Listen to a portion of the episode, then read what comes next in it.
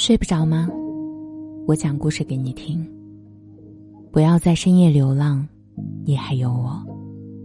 我是主播夏雨嫣，谢谢你听到我。小叶说：“永远别相信异地恋，那是傻叉的事情。”我说：“异地恋痛苦，大多都是因为穷吧。若是有钱。”一抬脚的事儿。小叶说：“滚犊子吧！你就不能让我难过一会儿吗？”小叶远在国外，当她在屏幕对面敲下这些话的时候，刚刚和男朋友分手。小叶的男朋友我见过，挺好的一个男孩，在深圳上学，他俩是高三好上的。小叶选择去留学。男孩没有去，就这样开始了异地恋。如今已经两年之久。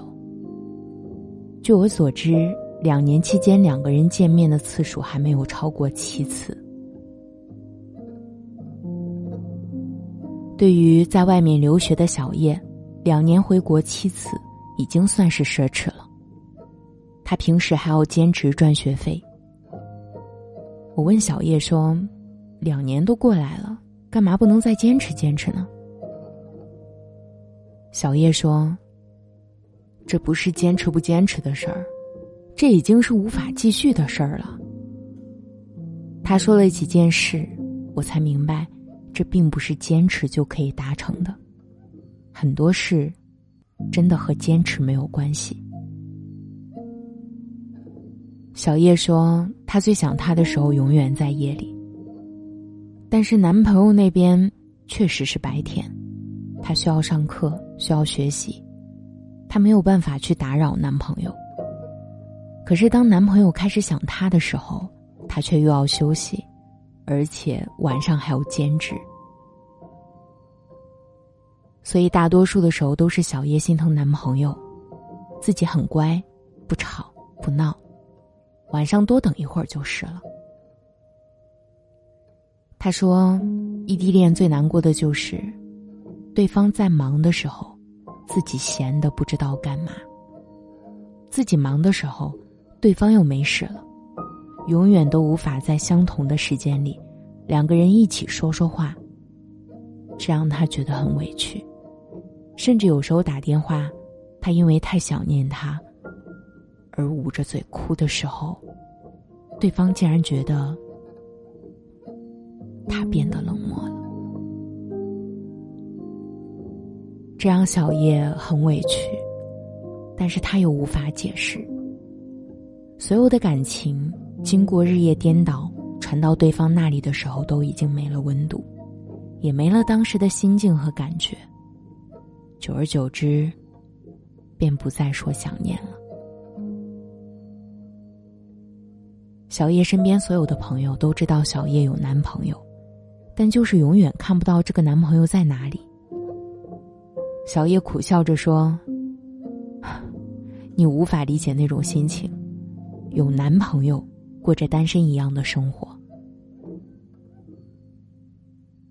很多情侣都会吵架，小叶和她男朋友也会，但是换做普通情侣，也许一个拥抱、一个亲吻就可以解决。”但是异地恋本身就充斥着不确定，所以两个人永远都是解释再解释，理解再理解，最后两个人变得神经兮兮的。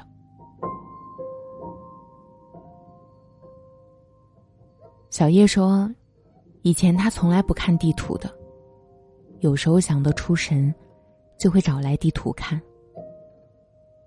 看那个地方的地名，看所有。”关于那里的新闻和文字，感觉这样就会离得近一些，但最后总是迎来更大的失落。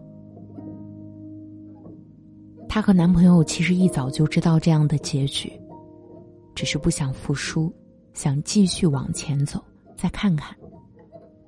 谁也说不出那句话，谁也不想当那个负心人，就这么拖着。甚至于后来，两个人终于见面了。小叶看着眼前这个爱着的人，竟平生的生出一种陌生感。那次见面后，小叶才明白，他不是不爱他了，而是已经不知道从哪儿开始爱。